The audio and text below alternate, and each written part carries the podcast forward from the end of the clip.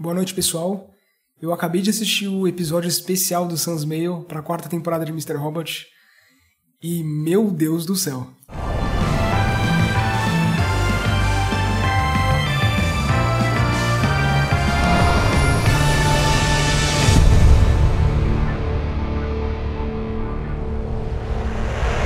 Bom, pessoal, mais um especial, nesse caso Toda temporada, como eu disse já para vocês, o Ismael ele tende a fazer um episódio especial que é como se fosse uma espécie de experimento.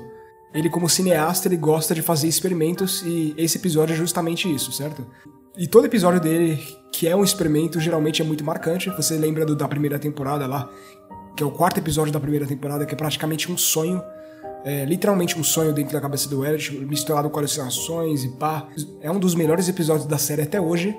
E ele continua, né, é, é, impactando a gente com aquelas coisas que aconteceram durante o episódio. Tem um episódio do sitcom na segunda temporada também, outro especial do Smail, que também repleto de cenas assim que fazem parte do core de toda a série, certo? E tem o da terceira temporada, que é o plano sequência, que, que é um episódio acontecendo em tempo real conforme o Elliot vai descobrindo que o prédio em questão está prestes a explodir e ele tem que evitar isso. Agora, aqui na quarta temporada, é um episódio onde tem pouquíssimos diálogos. Aliás, se você observar, só tem dois diálogos durante todo o episódio, porque a grande maioria das informações elas são compartilhadas por mensagens de texto, ou por mensagens de texto, ou simplesmente por olhares. É assim que você compreende o que está realmente acontecendo. Porque, na verdade, é, o, o, o episódio ele já fecha o diálogo no início e ele abre o diálogo no final. O que é uma coisa bastante curiosa, porque você vê a Darlene dizendo pro Elliot no início do episódio: Não, cara, a gente não precisa conversar. E aí eles ficam sem falar porra nenhuma, e todos os outros personagens, em momento nenhum no episódio. E aí no final do episódio, quando o Fernando Vera sequestra, vai sequestrar a Krista, né? Vai pegar ela, ele fala: É hora da gente conversar. Então o episódio ele meio que encerra o seu diálogo no início e inicia o, di o diálogo no final, dando brecha pro próximo episódio certo? E se você observar toda a jornada do Elliot em relação a invadir o Virtual Realty, que é, que é onde estão as informações ali do Cyprus National Bank, então se você lembrar que o Elliot está invadindo isso aí e, e você observar a, a, a, jornada dele de correndo, de, enfim, é, aquele momento que é um momento muito foda, que é que é justamente quando o policial tá na porta lá, o, o, o segurança tá na porta, o Elliot tá segurando o cara, e aí por um momento ele pega e olha pra Darlene. E aí nesse momento já fica claro que ele vai fazer alguma coisa. Fica claro para ela, fica claro para ele. Ele pega, bate a porta no maluco e sai correndo, passa por outros policiais, começa a correr na rua, meio de um monte de carro. É uma puta cena foda. E é assim que a série se comunica com a gente durante o episódio, né? Só com olhares e com situações absurdamente impactantes. E esse episódio é muito, muito, muito foda, muito bem dirigido, não preciso nem dizer. E em quesitos de jornada do personagem, para mim uma coisa que ficou clara é que esse episódio representa o caminho de volta. Eu já mencionei isso, isso para vocês algumas vezes. Acredito que na parte 8 das teorias de Mr. Robot, onde eu estipulo como a série vai terminar e como a jornada do Elliot ela se encaixa com a estruturação de três atos que existem em filmes e coisas do tipo. E uma coisa que eu reparei é que eu, eu posso muito bem estar enganado. Eu, eu não vou dar certeza disso porque porque a temporada não terminou, então, é, enfim, são muitos episódios ainda. A gente tá no, no, quinto episódio, o próximo vai ser o sexto. É uma temporada com 13 episódios, certo? Tem mais, são 13 episódios nessa temporada, então tem muita coisa para acontecer. Mas eu digo que eu poderia estar errado em relação a a forma como eu estruturei os três atos é porque o caminho de volta para mim ele começa aqui. Ele começa no momento onde o Fernando Vera diz: Olha, a gente devia conversar, a hora da gente conversar eu acho que o caminho de volta ele começa aqui. É a jornada do Elliot em relação ao terceiro ato, em relação ao final, para mim é aqui. Isso ficou claro nesse episódio. E a razão disso é justamente pela jornada toda. A forma como tudo acontece. Quando ele, aquele momento onde ele é atropelado ali que você pensa, fudeu, né? Porque você vê o Elliot atropelado, a câmera vira para ele, e aí ele meio que não sabe o que fazer e tal. E aí ele levanta, e aí tem policial de cada lado, e aí ele pega e pula, e você pensa, puta merda, fudeu. E aí tem toda essa jornada dele, dele se sacrificar pela irmã dele por um momento, né? Sabendo que talvez ele fosse pego. E ele meio que tenta ajudar ela para ela não ser pega. E tem a jornada deles, enfim, se esforçar para sobreviver, na verdade. Que é uma coisa que é difícil a gente ver o Elliot fazer. Porque ele, ele é um cara que já tentou se matar algumas vezes, né? Então, ele é um cara absolutamente depressivo. Então, ver ele lutando contra. lutando pela sua vida É uma coisa assim inacreditável. Eu achei do caralho. E o episódio, ele, não, ele, ele só fica melhor e melhor e melhor. E é ação o tempo inteiro, é coisa acontecendo o tempo inteiro. Ele começa inicialmente com o Elliot queimando a van lá, onde, o, onde aconteceu tudo aquilo ali que a gente já sabe. Aí a Darlene vai pegar, ela, vai pegar ele porque ela tem a localização dele já, certo?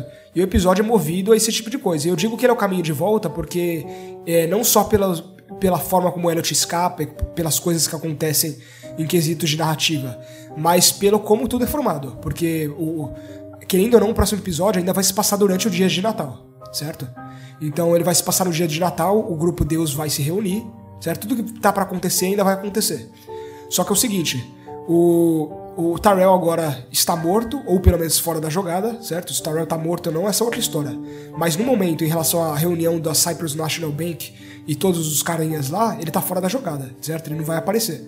A gente tem a Dawn sendo pressionada pela Dark Army a pegar o Elliot e a Darlene, certo? O que é uma coisa bastante interessante também, porque é esse ponto onde as coisas vão começar a mudar, porque acredito que aí vai, vai existir uma parceria entre é, ela, o Elliot e a Darlene, né? Ainda mais pelo fato da, da Dawn e da Darlene ter, já terem tido uma espécie de romance e a, e a Dawn ainda ter alguma coisa pela Darlene, ainda sentir alguma coisa por ela.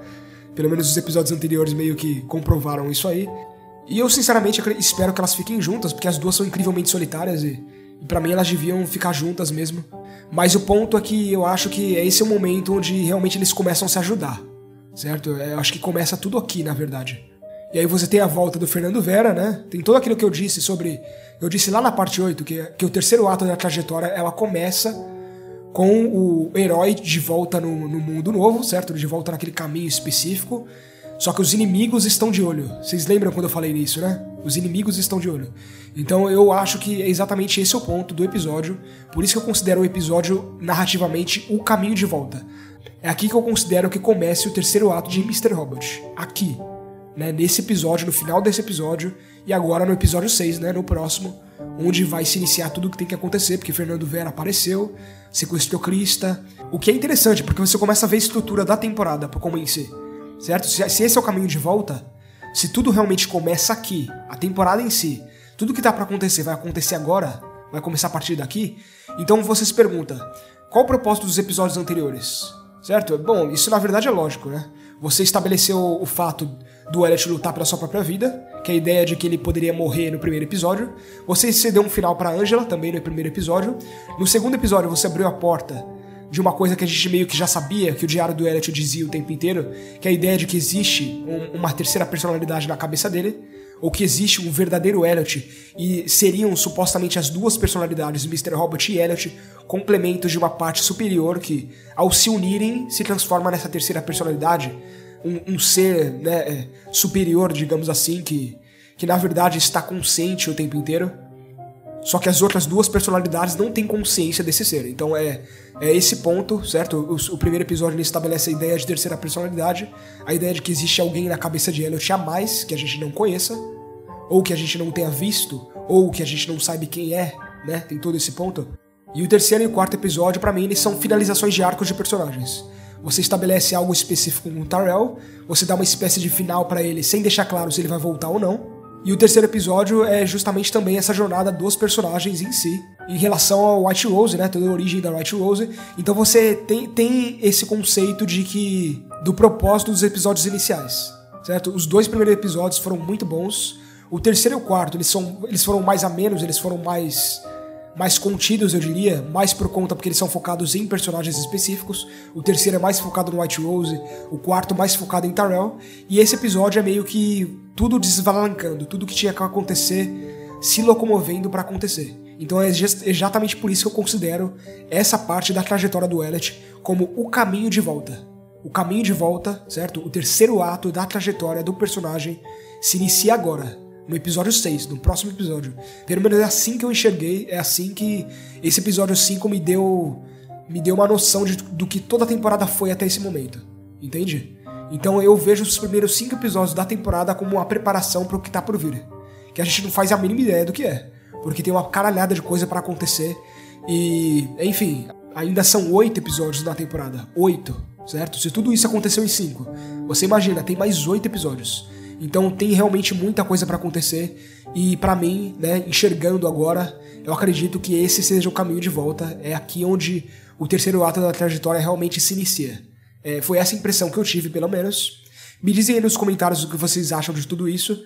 Lembrando que a gente tem muita coisa em relação ao passado do, do pai do Elliot que tem que ser resolvido. A gente tem que explicar uma, as coisas em relação à mãe, do, à mãe da Angela também. Como eles se envolveram em tudo isso. Então a temporada ela tem muito mais a se explorar. Muitas coisas que foram deixadas ali de lado durante esses cinco episódios. Eu acredito que mais à frente agora a gente vai poder ver exatamente o que diabo estava acontecendo no passado e como você justifica essas falhas do passado do Elliot que ele mesmo não é capaz de enxergar. Então, para mim, esse foi provavelmente o melhor episódio da temporada até agora. Eu realmente achei isso. Eu vejo ele como o caminho de volta. Eu vejo ele não só como um especial em sentido de, de formato, mas eu vejo justamente como o caminho que define o final da jornada do Elliot. Assim como o episódio finaliza o diálogo no início e inicia no final, eu acredito que esse seja o início do fim. Eu sou o Bruno Paixão e esse foi Teorias de Mr. Robot, o podcast.